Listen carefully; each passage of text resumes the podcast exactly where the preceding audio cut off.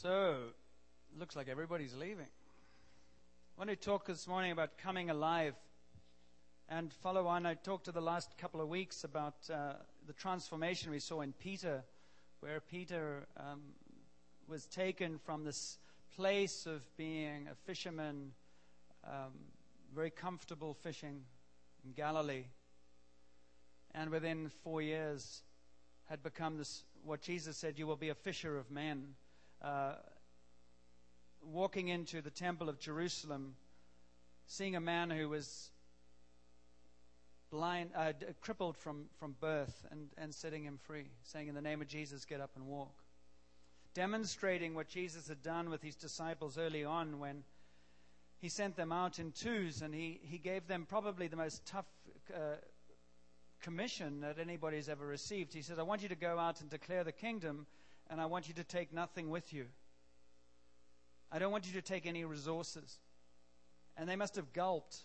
And maybe he said to them, Because I have come into this world as one who wants to reveal and declare to you that there is a realm that you cannot see that is more powerful than the realm you can see.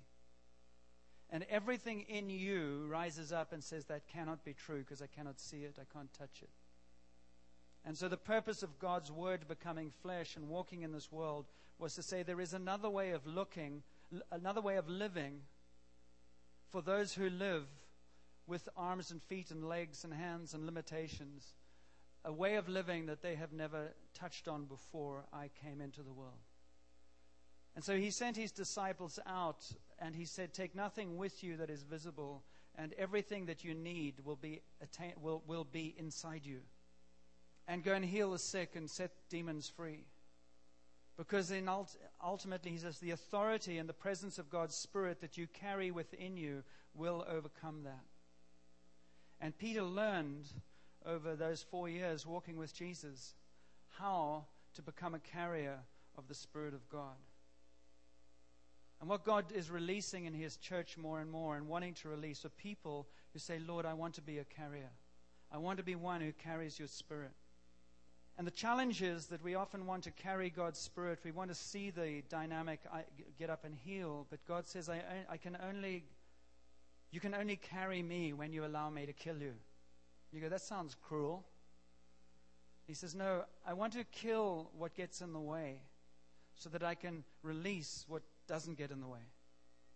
And so, the, one of the key uh, points in Christianity is learning that actually everything from God is invisible and everything that we value is visible.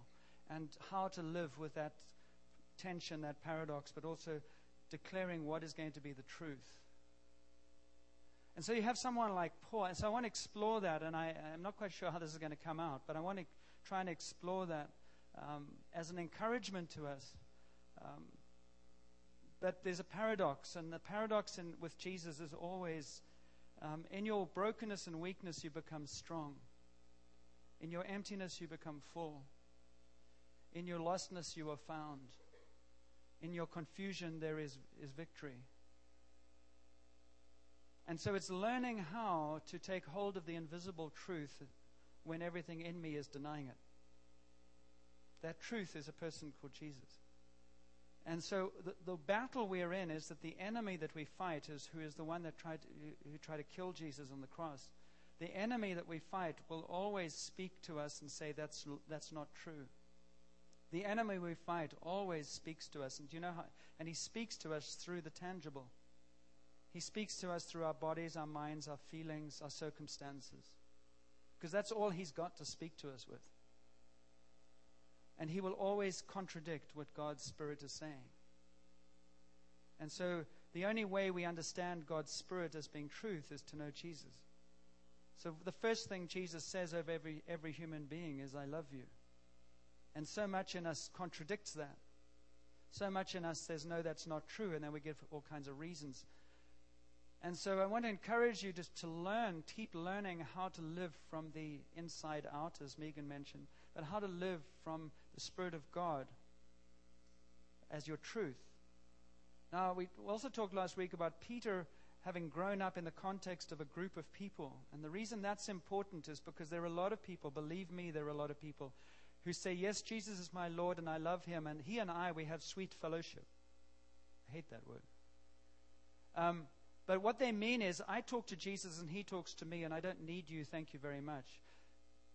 The shorthand of that is, I'm actually quite fearful. I'm really quite insecure. I'm hyper spiritual, and I don't like to let my stuff be known, and I'm certainly not going to share it with you. I just want to be alerted to the fact that that is one of the strategies of the enemy is to super spiritualize the teaching of Jesus into you and him and nobody else is involved. And I promise you, you will get stunted and you will be destroyed. You will become a religious uh, zealot like Saul who tried to kill Jesus. You will get offended by people and you'll get very legalistic because you cannot but be that when you won't be transparent and open. And it's really easy to see because you just prod somebody and see what comes out. And I've got a gift of prodding. I mean, I can irritate real quick. And what, com- and, and, and what comes out is your issue, not mine. There is truth to that. Because what is inside you is what is inside you. I didn't put it in there. And if I am an irritation, then deal with me. Show me the better way by the Spirit that God has placed in you. But I promise you, if we try and work this out in the company of only ourselves and Jesus, we will never grow. That's not a threat, it's just kind of, you know, the way it works. Um, one of the things we actually like to do is have so much mystery that there are no way it works.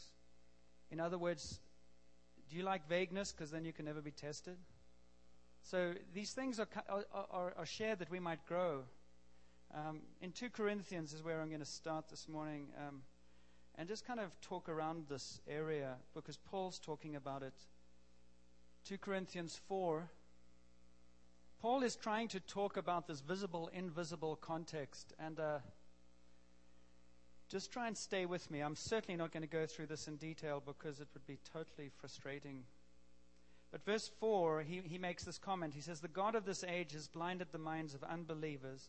So this is 2 Corinthians chapter 4, verse 4. The God of this age has blinded the minds of unbelievers so that they cannot see the light of the gospel that displays the glory of Christ, who is the image of God. For what we preach is not ourselves, but Jesus as Christ as Lord, and ourselves as your servants for Jesus' sake. Let light shine out of darkness. Uh, made, let light shine out of darkness. For God, sorry, who said, Let light shine out of darkness, made his light shine in our hearts to give us the light of the knowledge of God's glory displayed in the face of Christ.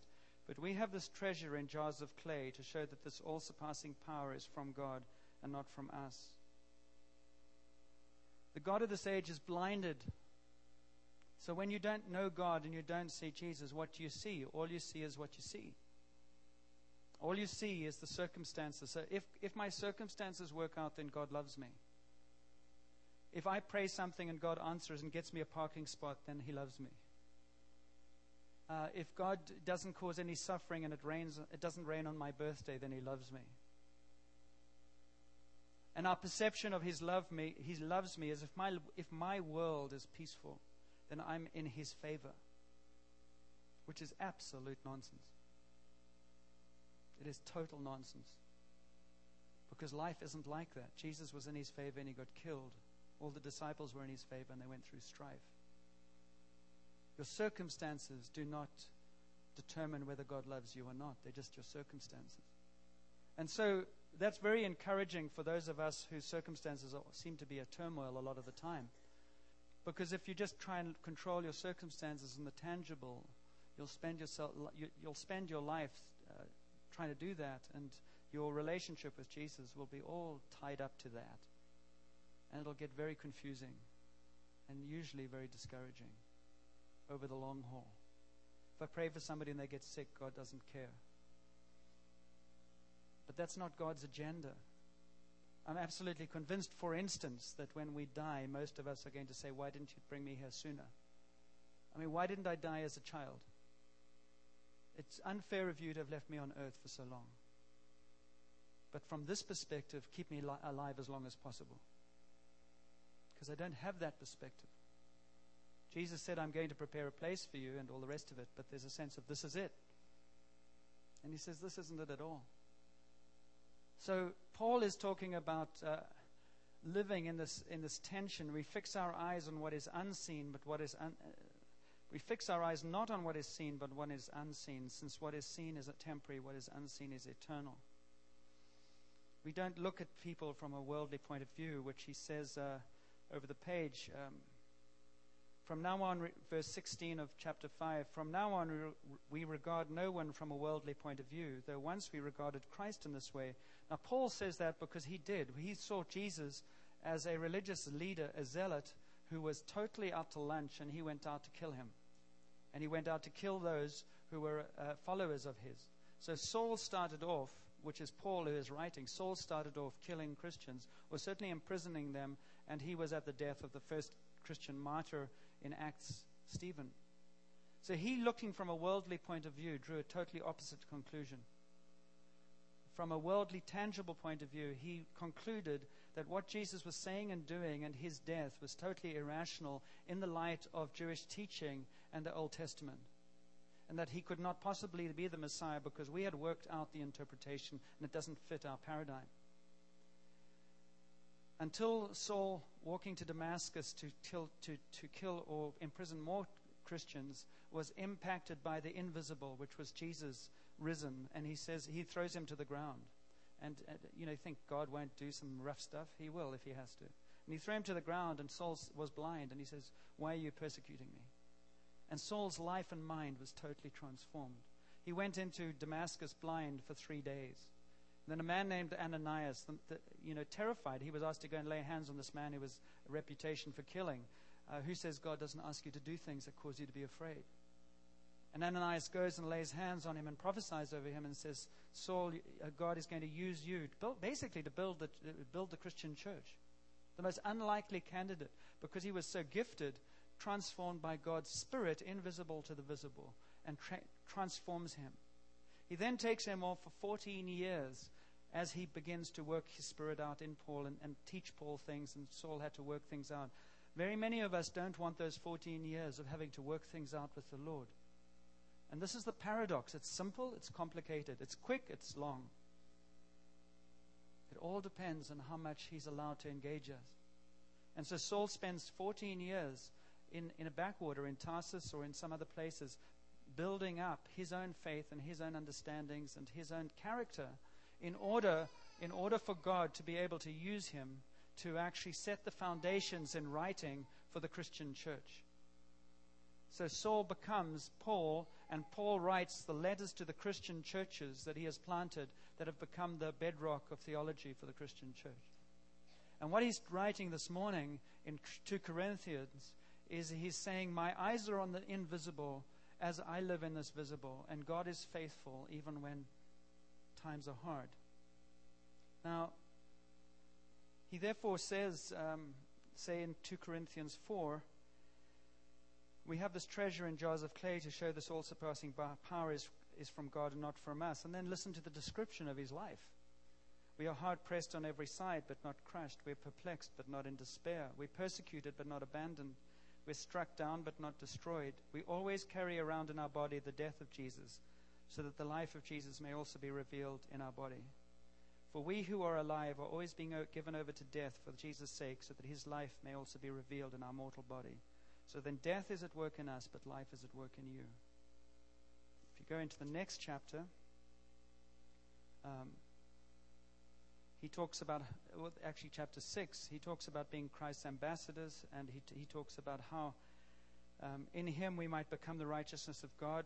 As God's co workers, we urge you not to receive God's grace in vain. I tell you, now is the time of God's favor. Now is the day of salvation. We put no stumbling block in anyone's hand, uh, path, verse uh, chapter 6. And then he says this Rather, as servants of God, we commend ourselves in every way, in great endurance, in troubles, hardships, and distresses, in beatings, imprisonments, and riots, in hard work, sleepless nights, and hunger in purity, understanding, patience, and kindness, and the Holy Spirit, and in sincere love, in truthful speech, and in the power of God, with weapons of righteousness in the right hand and in the left.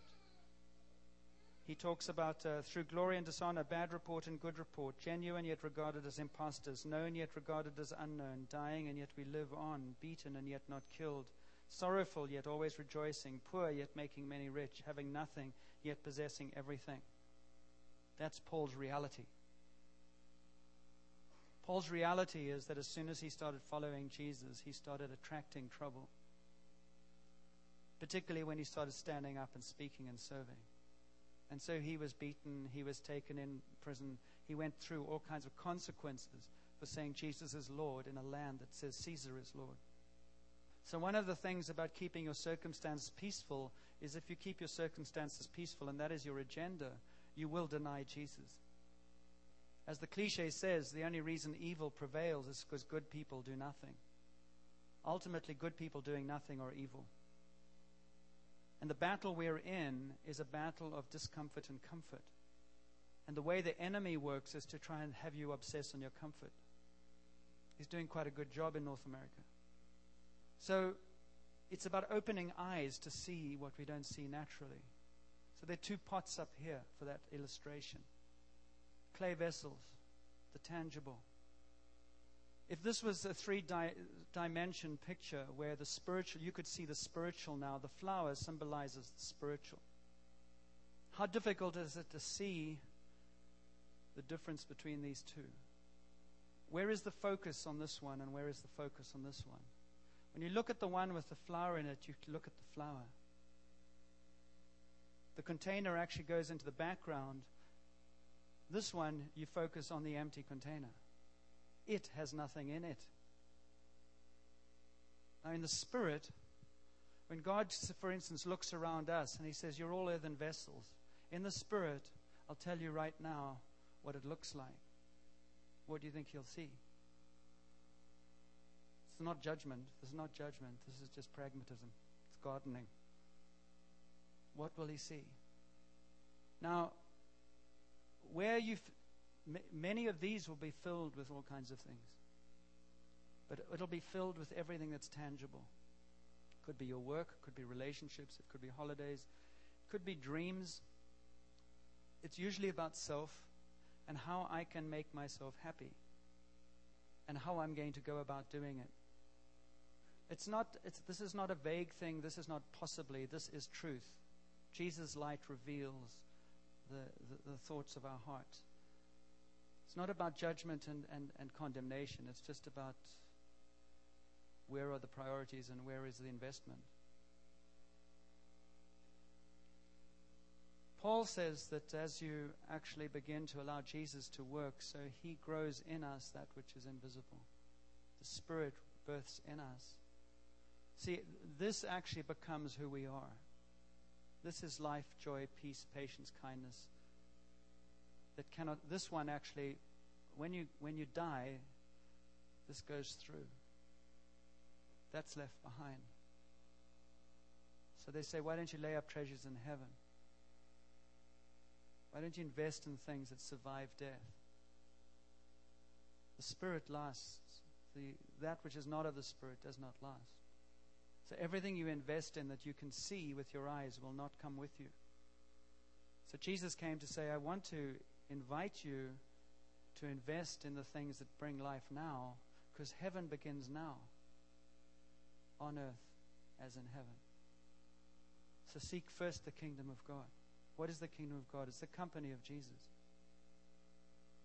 So, how do you end up with love, joy, peace? You keep company with Jesus, and He starts saying, why are you worrying about that?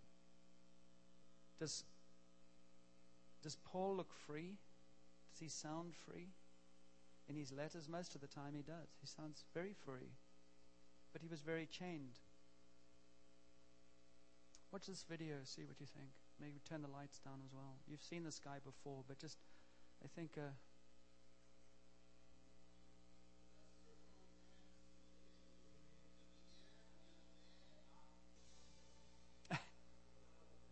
So there's a man who, what you see?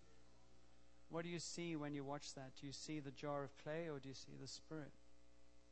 Can we turn the lights on, please? So when we say, God, you don't understand, and he says, But I do understand. I do understand. If I can bring life to a man with no arms and legs, do you think I can't help you? The trouble is, you want me to help you on your terms. And unless you're willing to walk along with me, you won't find life. You'll just find frustration.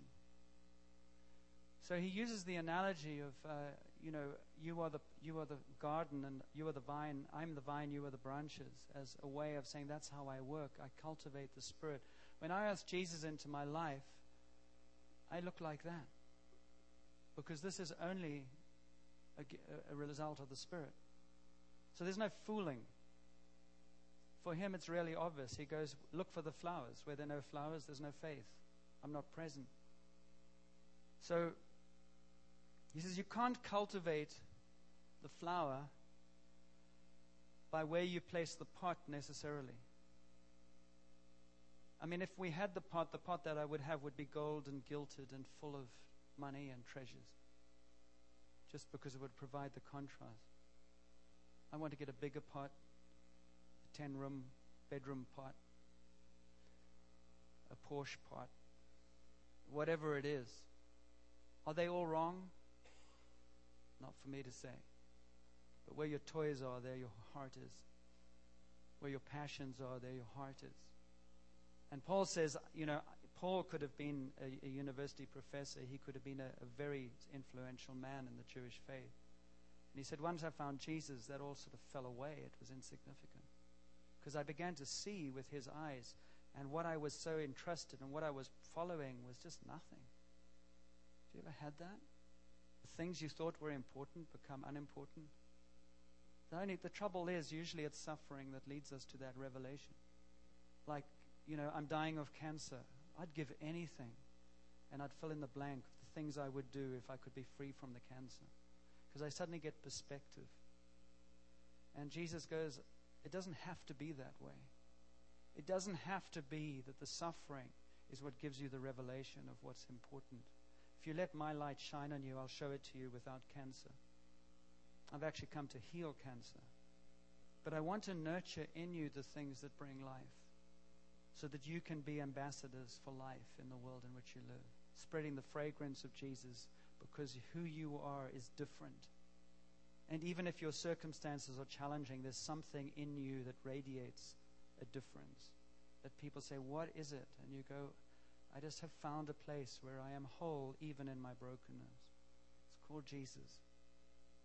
So in John 15, Jesus says, I am the true vine, and my Father is the gardener. He cuts off every branch in me that bears no fruit, while every branch that does bear fruit, he prunes.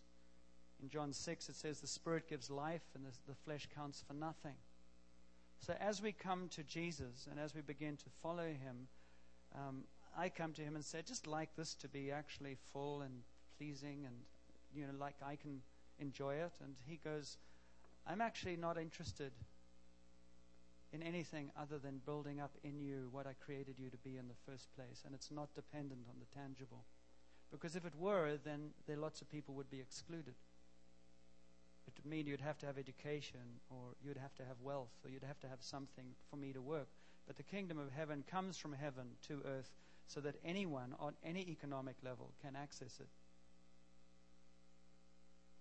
And so he says, when you start work, when you start walking with Jesus, what does he do? He begins to rise up in you some of the tensions. And he doesn't rise up, raise up the tensions in order to condemn. He says, this is getting in the way.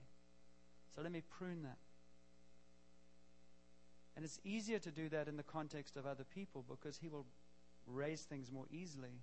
And he just says, let me prune that, which means forgive people. Uh, stop worrying about yourself. Let somebody, you know, care about somebody else.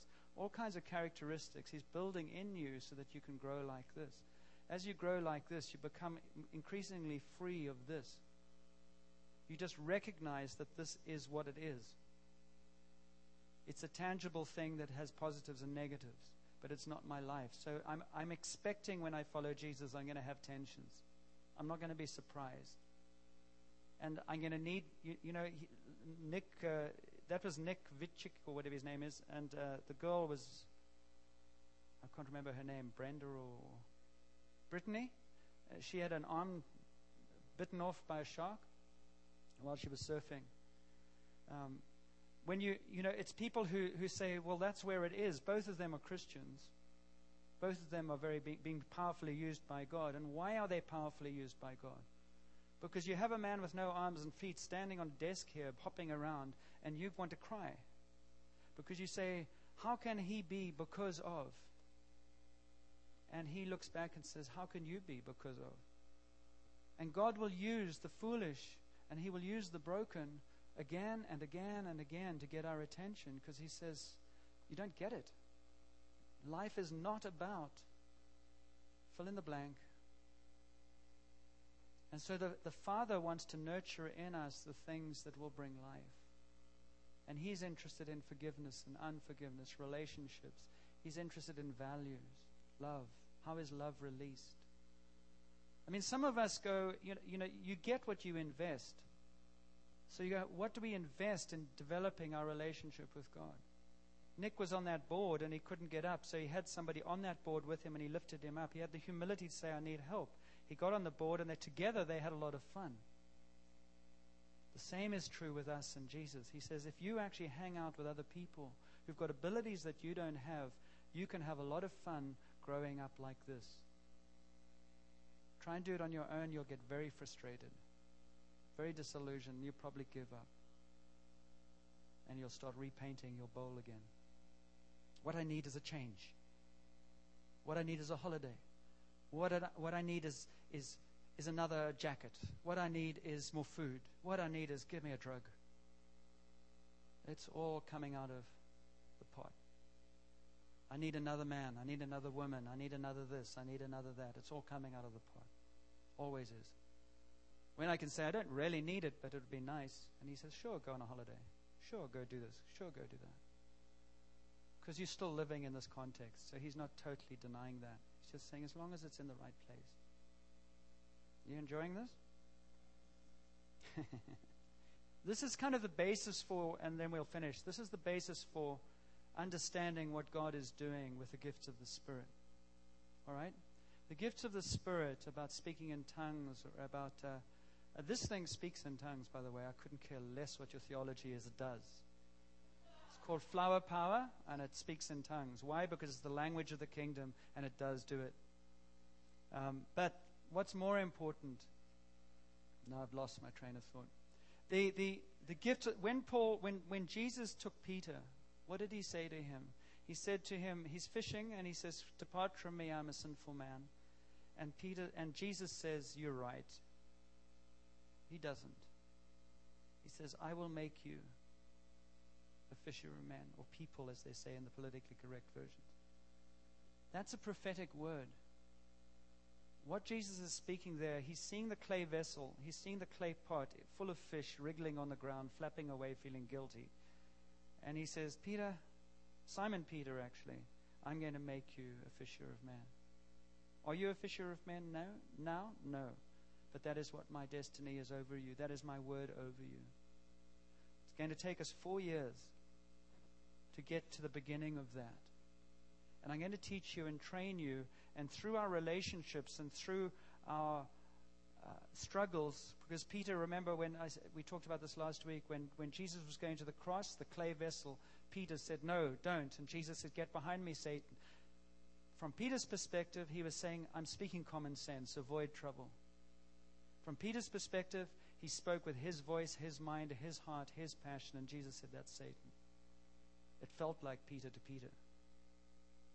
Jesus said, You've got to discern the spirit that's behind what you do. So he said, Get behind me, Satan. Now, Peter, you come with me. He just called it and then he moved on. And Peter had to learn the difference.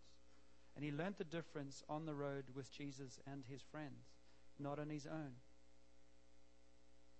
The quickest way to learn how this works is to get involved and do stuff.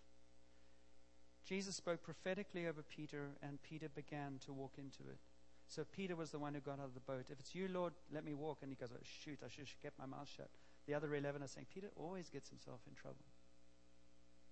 Peter walks on water and he comes back and he's drenched because he sank. He was afraid.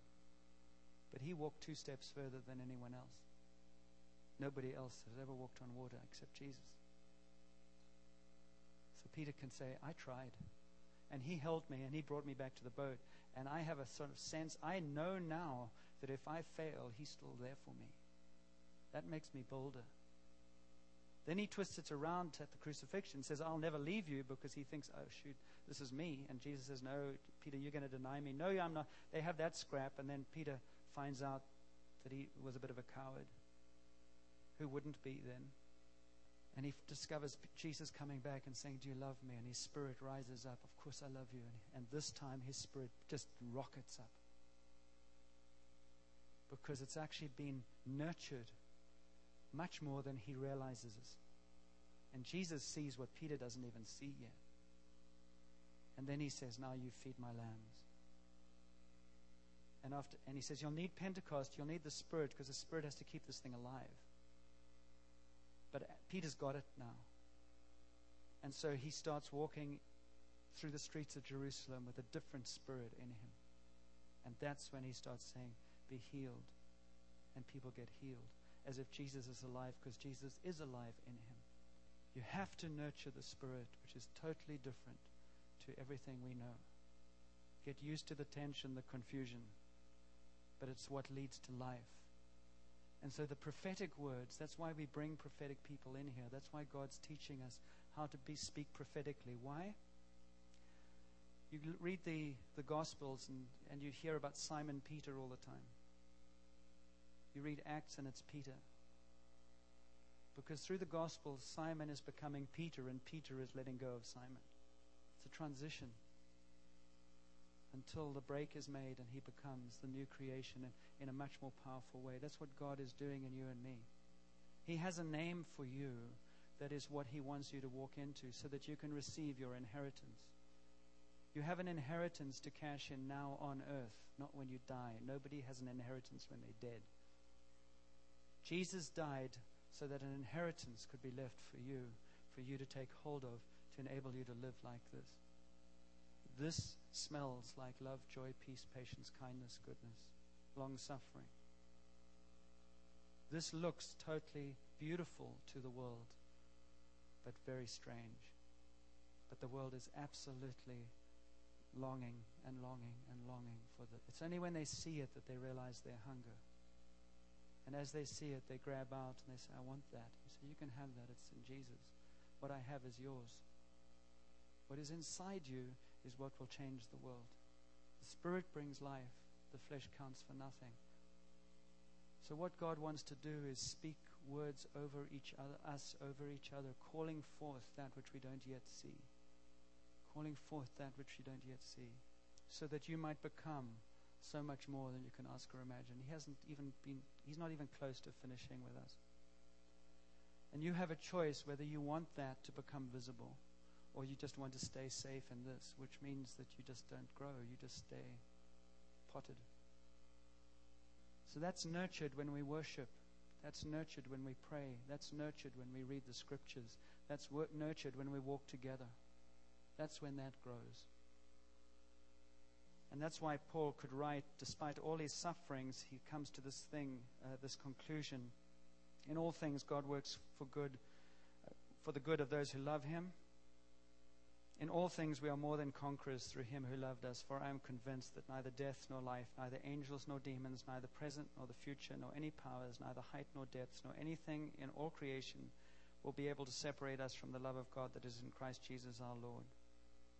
And so Paul lived from that place of saying, I am totally secure in Jesus. Now my circumstances can be what they will until I die. I trust him with it. Settled the matter. Once he settled the matter, it wasn't an issue anymore. Now it was just, Lord, what are you saying here and how do you want to use me? I'm going to finish with a quote and then we're going to pray. From Randy Clark's book, uh, it's a little book called Pressing In. And I just love the way he put this as, as the question that's ri- rising up and we're going to really consider this morning is where is the longing of our heart and where is our priority going to be and what is our desire? And he puts it like this God is looking for people whom he can, uh, he can show himself strong. Let me, let me actually just interrupt myself. I think over the summer, one of the things we might do on Tuesday nights, I've been wrestling over this, um, but I think one of the things we might do is talk about on Tuesday evenings how do we how do I become a person where God can nurture his spirit like that? Because it doesn't just happen. I have to intentionally. How do, how do we bec- how do we grow as continue to grow as a community where God's spirit wants to is able to work with freedom? Some of the answers are relational, turning up, being involved, all that stuff. But there's a sense of how do we foster an environment where God's Spirit can grow and accelerate. And this is one of the factors. God is looking for people through whom He can show Himself strong. How does He show Himself strong? By working through the people who are willing to be yielded so that He can show Himself strong through them. The Bible says God is actually looking around the earth for someone through whom He can show Himself strong. It's a quote from 2 Chronicles 16:9. If his eyes were upon your city today, would he find you crying out, God, let your eye fall on me, for I want to be totally yielded. I want to be that person through whom you can show yourself strong. I want to be the coin in your pocket for you to spend any way you want. I want your glory to rest on me. I want to be the donkey that you ride on. I just want to be yielded, God, and I want to believe that I can be the person that you clothe yourself with. Isn't that a cool phrase? I want to be the person that you can clothe yourself with. I want to believe, God, that I can be mightily used in your kingdom. God, in my heart, I'm saying to you, please look upon me and let your grace fall upon me because I want to reveal your glory. Show yourself strong through my life. Let's stand. Show yourself strong through my life. As John said, John the Baptist, he must increase and I must decrease. Now, in the best possible world, the way I'm talking this morning should be exciting to you because everything you struggle with is just the humanity in you, and God says, We're just going to cause that to die. I'll help you not feed it. Um, but the things that you cry out for, that you, you're looking for in the tangible, I will give you in relationship with me. I will give you from my spirit. So, Father, I pray right now that you just open our eyes to see the spiritual dimension of our lives. Thank you that there's no condemnation at all in you. But we're going to ask two things this morning. The one thing is, Lord, is there anything you want to talk to me about that's getting in the way? And, and he just wants to prune it, or he just wants to say, Will you give me permission to begin to take your hands off that? Because it's getting too much time and it's not producing much fruit. Now, it could be a sickness. Some people have identities through sickness. And God actually wants to heal them, but they're afraid of being healed because then they have to be responsible. Just goes to show how screwed up we can get. Father, just breathe across this room right now, I pray, with your spirit and and gently show us, we pray, where things are bigger than they should be. And you're just saying, that's getting in the way. Why don't you just let me take that? Because I want to, pl- I want to replace it with something better. And I need you to trust me. And maybe our lack of trust is something we have to give him. I don't know. Could, but he is a gardener. You know, we, um, probably many of us have been doing gardening in the last few weeks. I know Cheryl spent the whole of Saturday gardening, and what she did was did a lot of weeding, a lot of cleaning up, a lot of cutting.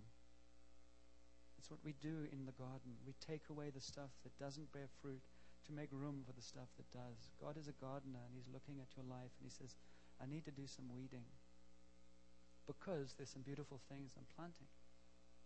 So don't be afraid. And Jesus, I just speak against every lie, every deception, every word of fear that would come in and whisper right now.